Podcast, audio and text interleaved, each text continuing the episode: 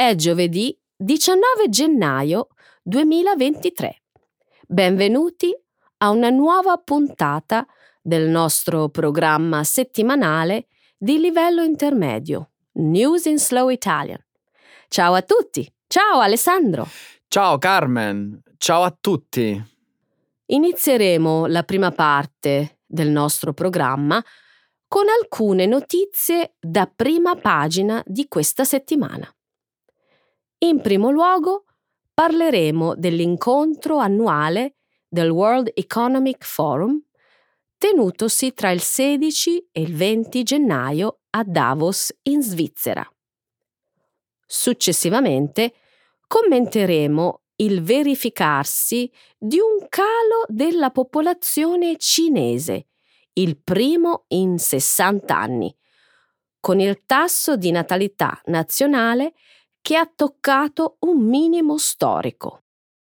In seguito, nella parte scientifica del programma, discuteremo di un recente articolo pubblicato su The Guardian sulla ricerca condotta dal paleogenetista Svante Pabo, premio Nobel 2022.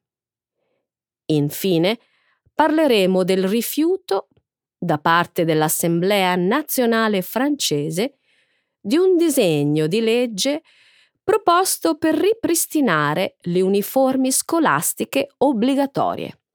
Grazie Carmen.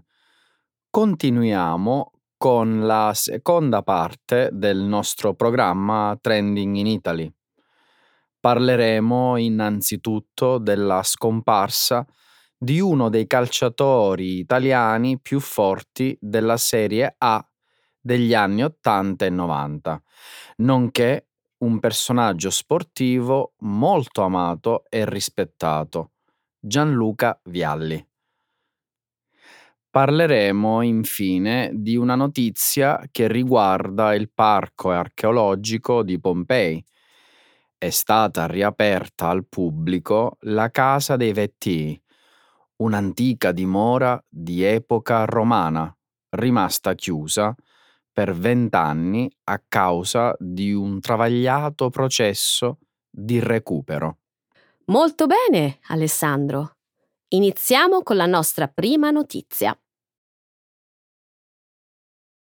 Il World Economic Forum di Davos sta perdendo importanza?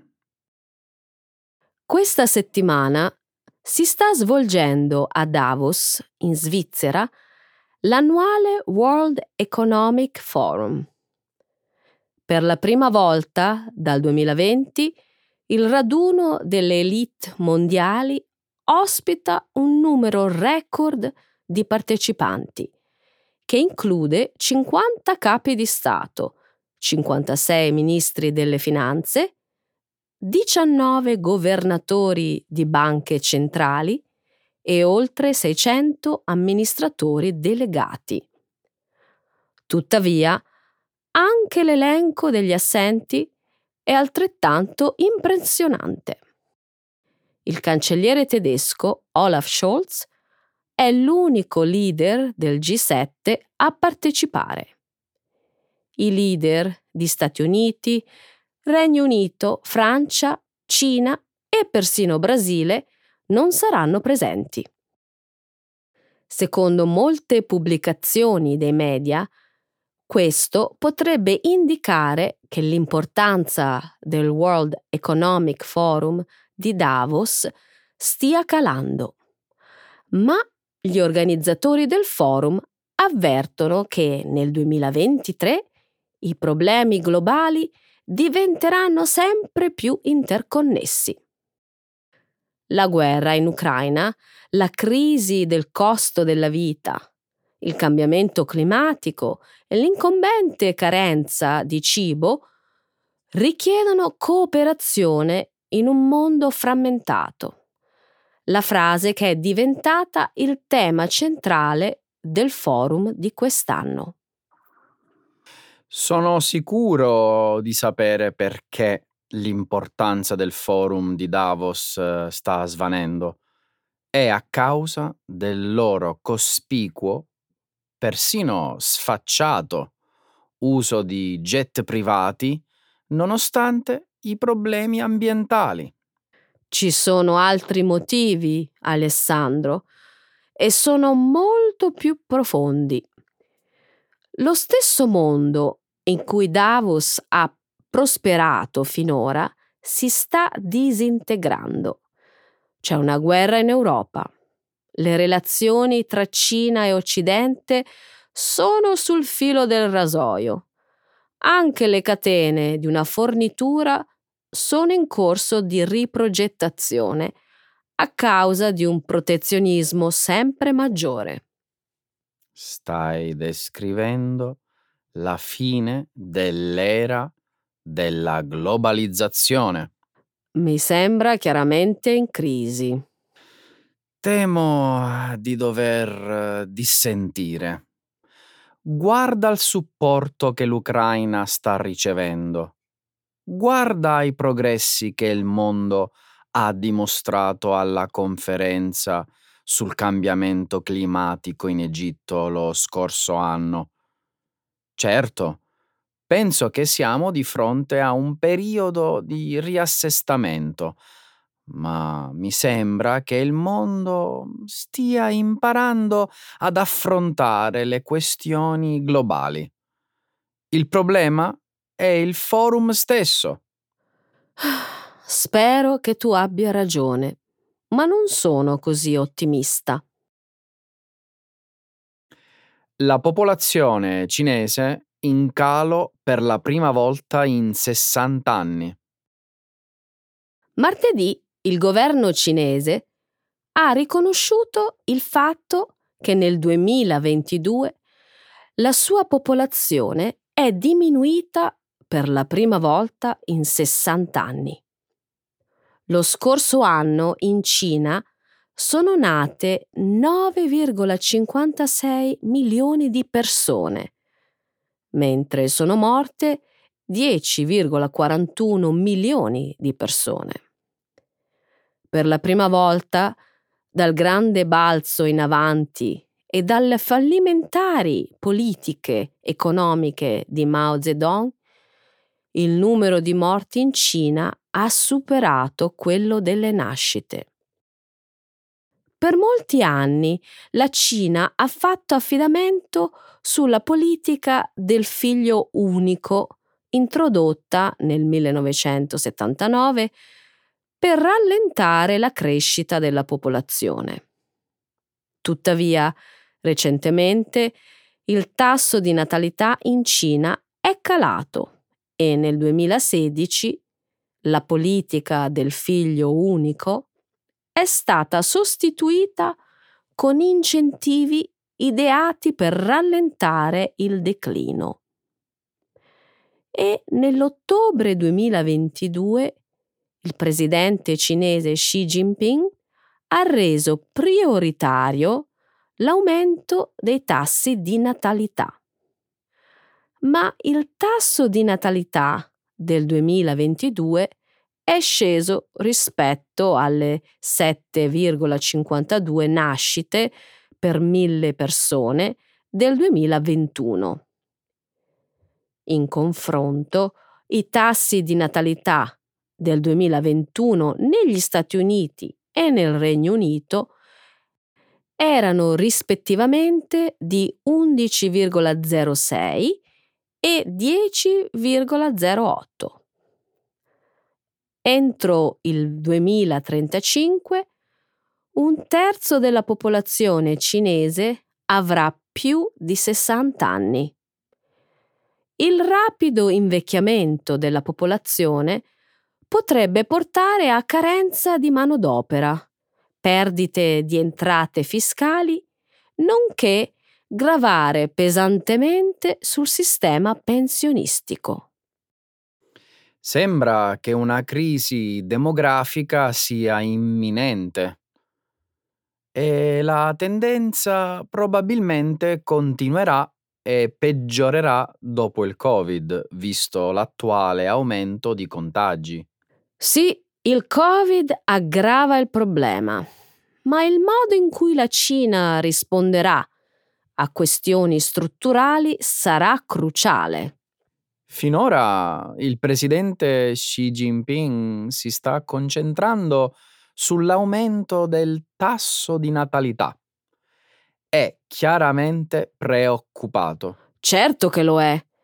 I cinesi sono curiosi di sapere se le politiche del Partito Comunista riusciranno a fornire sufficienti cure agli anziani, servizi medici e un reddito dignitoso per i pensionati. Ha bisogno di un maggiore numero di lavoratori giovani per sostenere l'invecchiamento della popolazione. Ma le sovvenzioni del governo, come i soldi destinati ai bambini e le riduzioni delle tasse, non sono riuscite a cambiare la situazione. Mi sembra che molti giovani cinesi semplicemente non vogliano figli.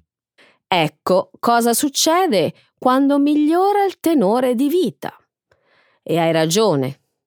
Semplici sussidi e incentivi fiscali non risolveranno i problemi a lungo termine della Cina. I geni di Neanderthal sono legati a condizioni mediche dell'uomo moderno. Il 12 gennaio The Guardian ha pubblicato un articolo sul vincitore del premio Nobel 2022 Svante Pabo, a cui va il merito di aver riscritto la storia dell'umanità. Pabo ha realizzato ciò che un tempo si riteneva impossibile. Ha sequenziato con successo il genoma dell'uomo di Neanderthal attraverso l'estrazione di DNA antico. I suoi studi hanno creato il campo scientifico della paleogenetica. La ricerca di Pabo suggerisce che il trasferimento genico tra l'uomo di Neanderthal e l'Homo sapiens sia avvenuto circa 70.000 anni fa. Lo studioso ritiene che almeno il 70% del genoma di Neanderthal possa essere ritrovato negli esseri umani.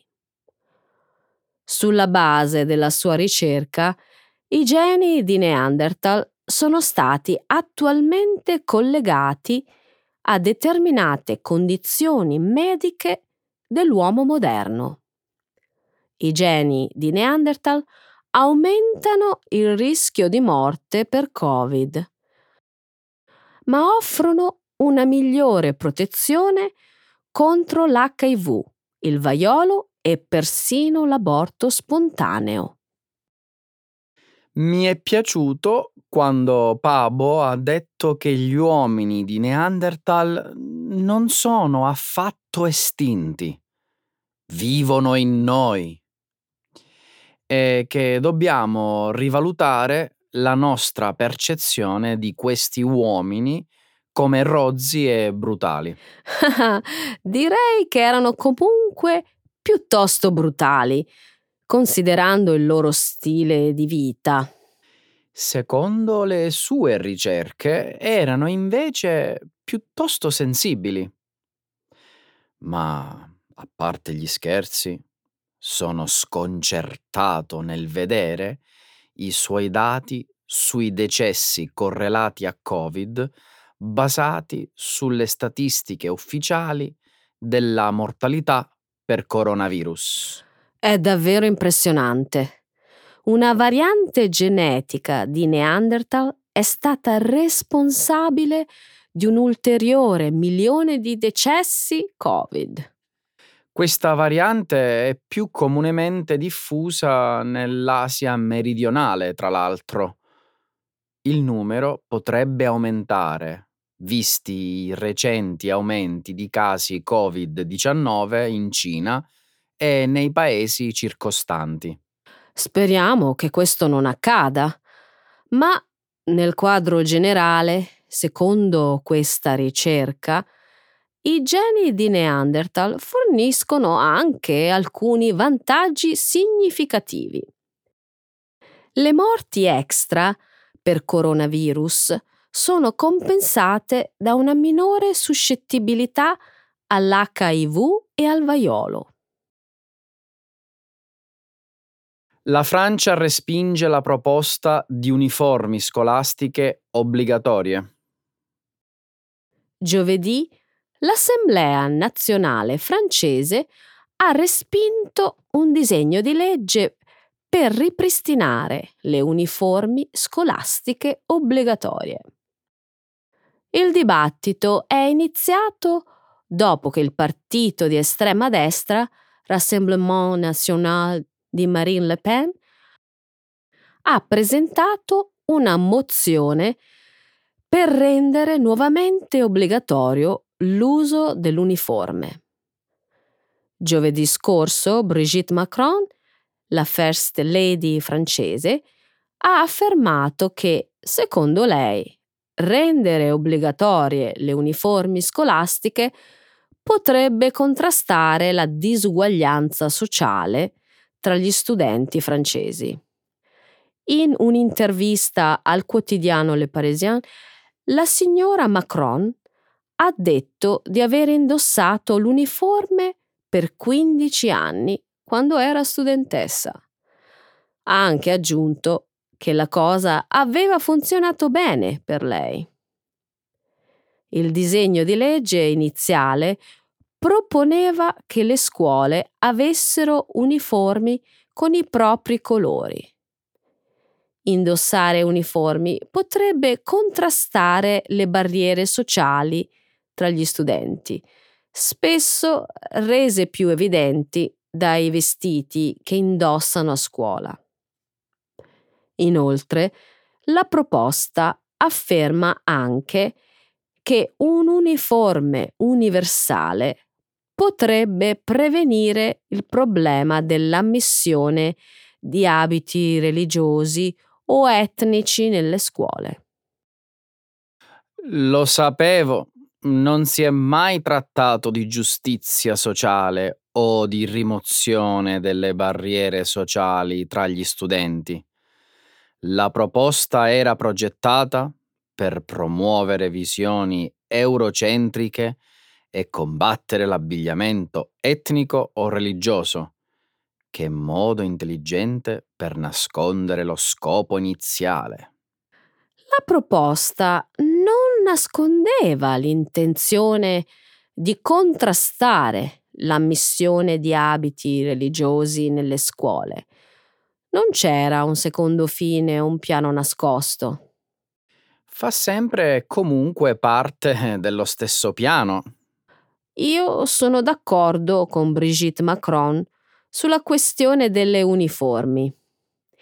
A conti fatti, penso che affrontare la disuguaglianza sociale tra gli studenti sia più importante possiamo mostrare l'egualitarismo della moderna cultura europea anche con altri mezzi.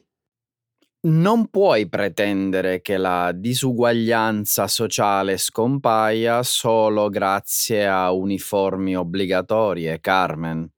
Gli studenti troveranno semplicemente altri oggetti come gioielli o gli smartphone più all'avanguardia per mostrare quanto siano migliori e più ricchi.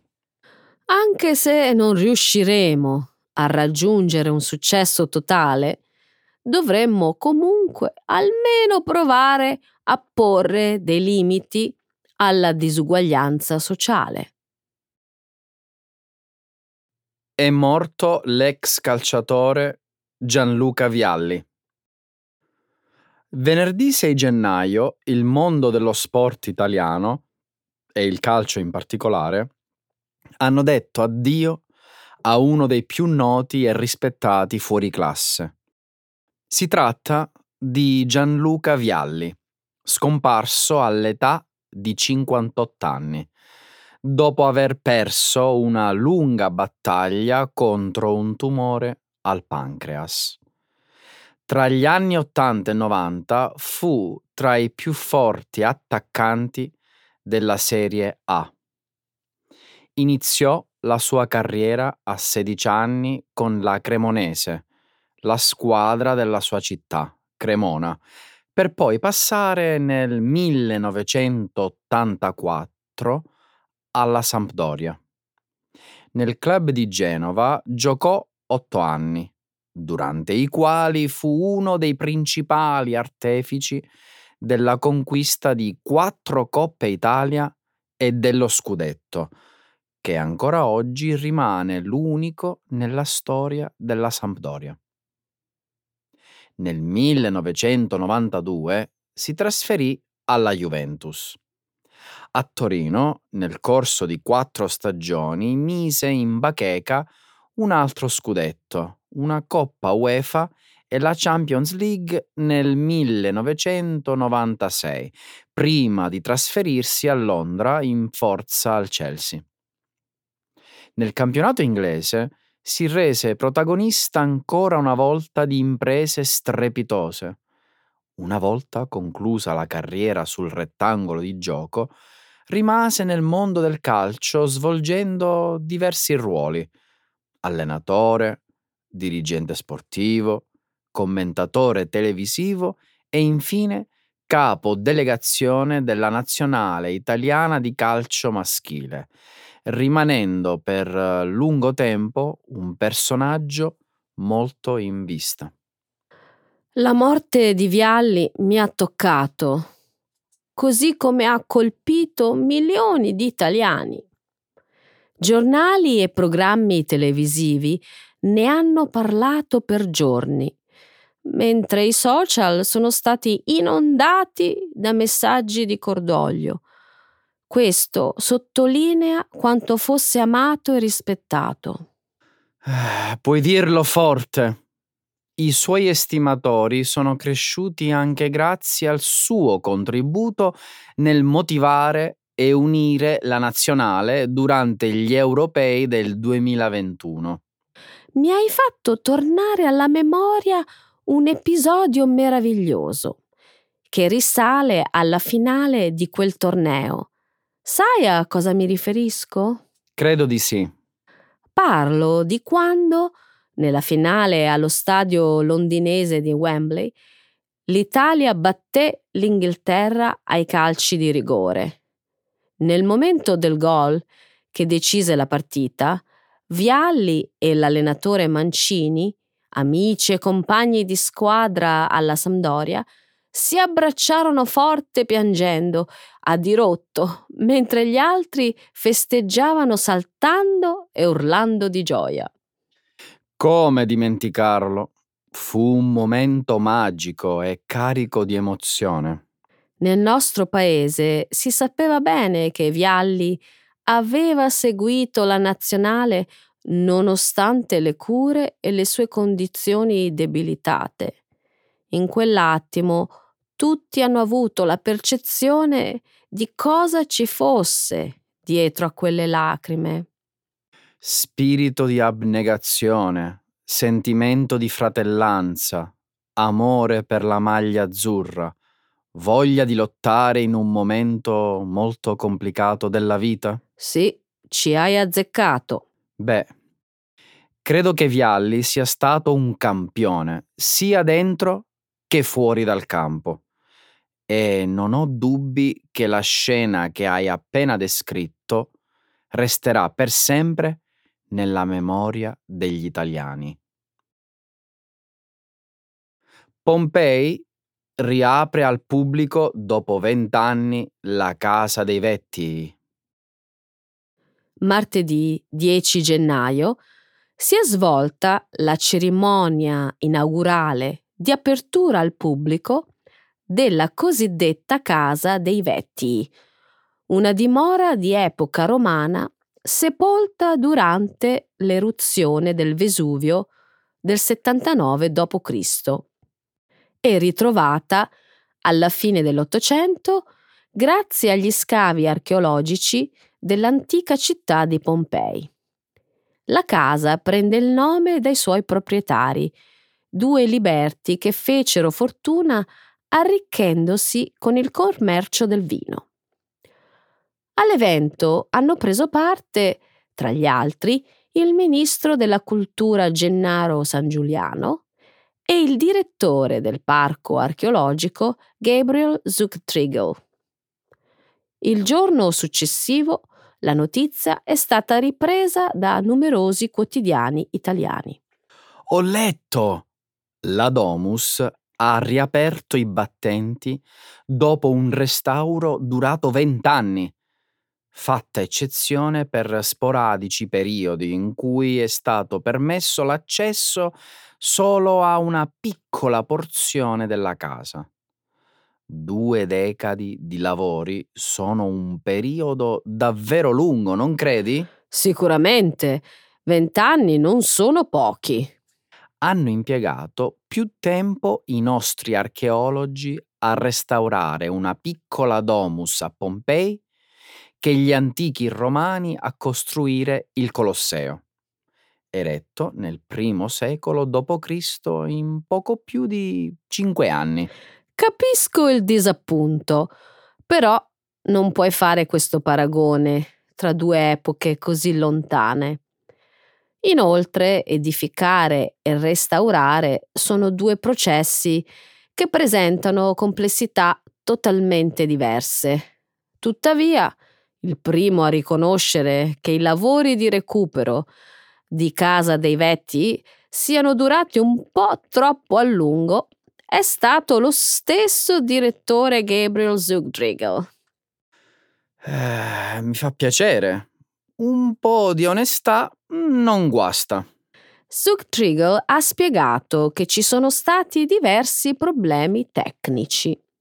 A questo si è aggiunta una lunga fase di stallo, fino a quando il Ministero dei Beni Culturali non ha riavviato il progetto. Ho letto questo sul quotidiano Avvenire mercoledì 11 gennaio. Vabbè, guardiamo avanti e salutiamo con gioia l'apertura di questo gioiello della cultura romana. Lo sai? A me la storia appassiona tanto. Anche a me.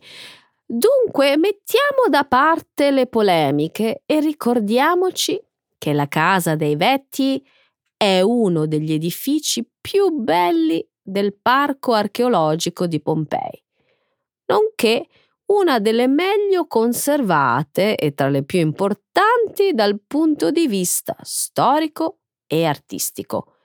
Hai mai visto cosa custodisce al suo interno? Magari. Le volte che ho visitato Pompei ho trovato l'ingresso della casa sempre chiuso.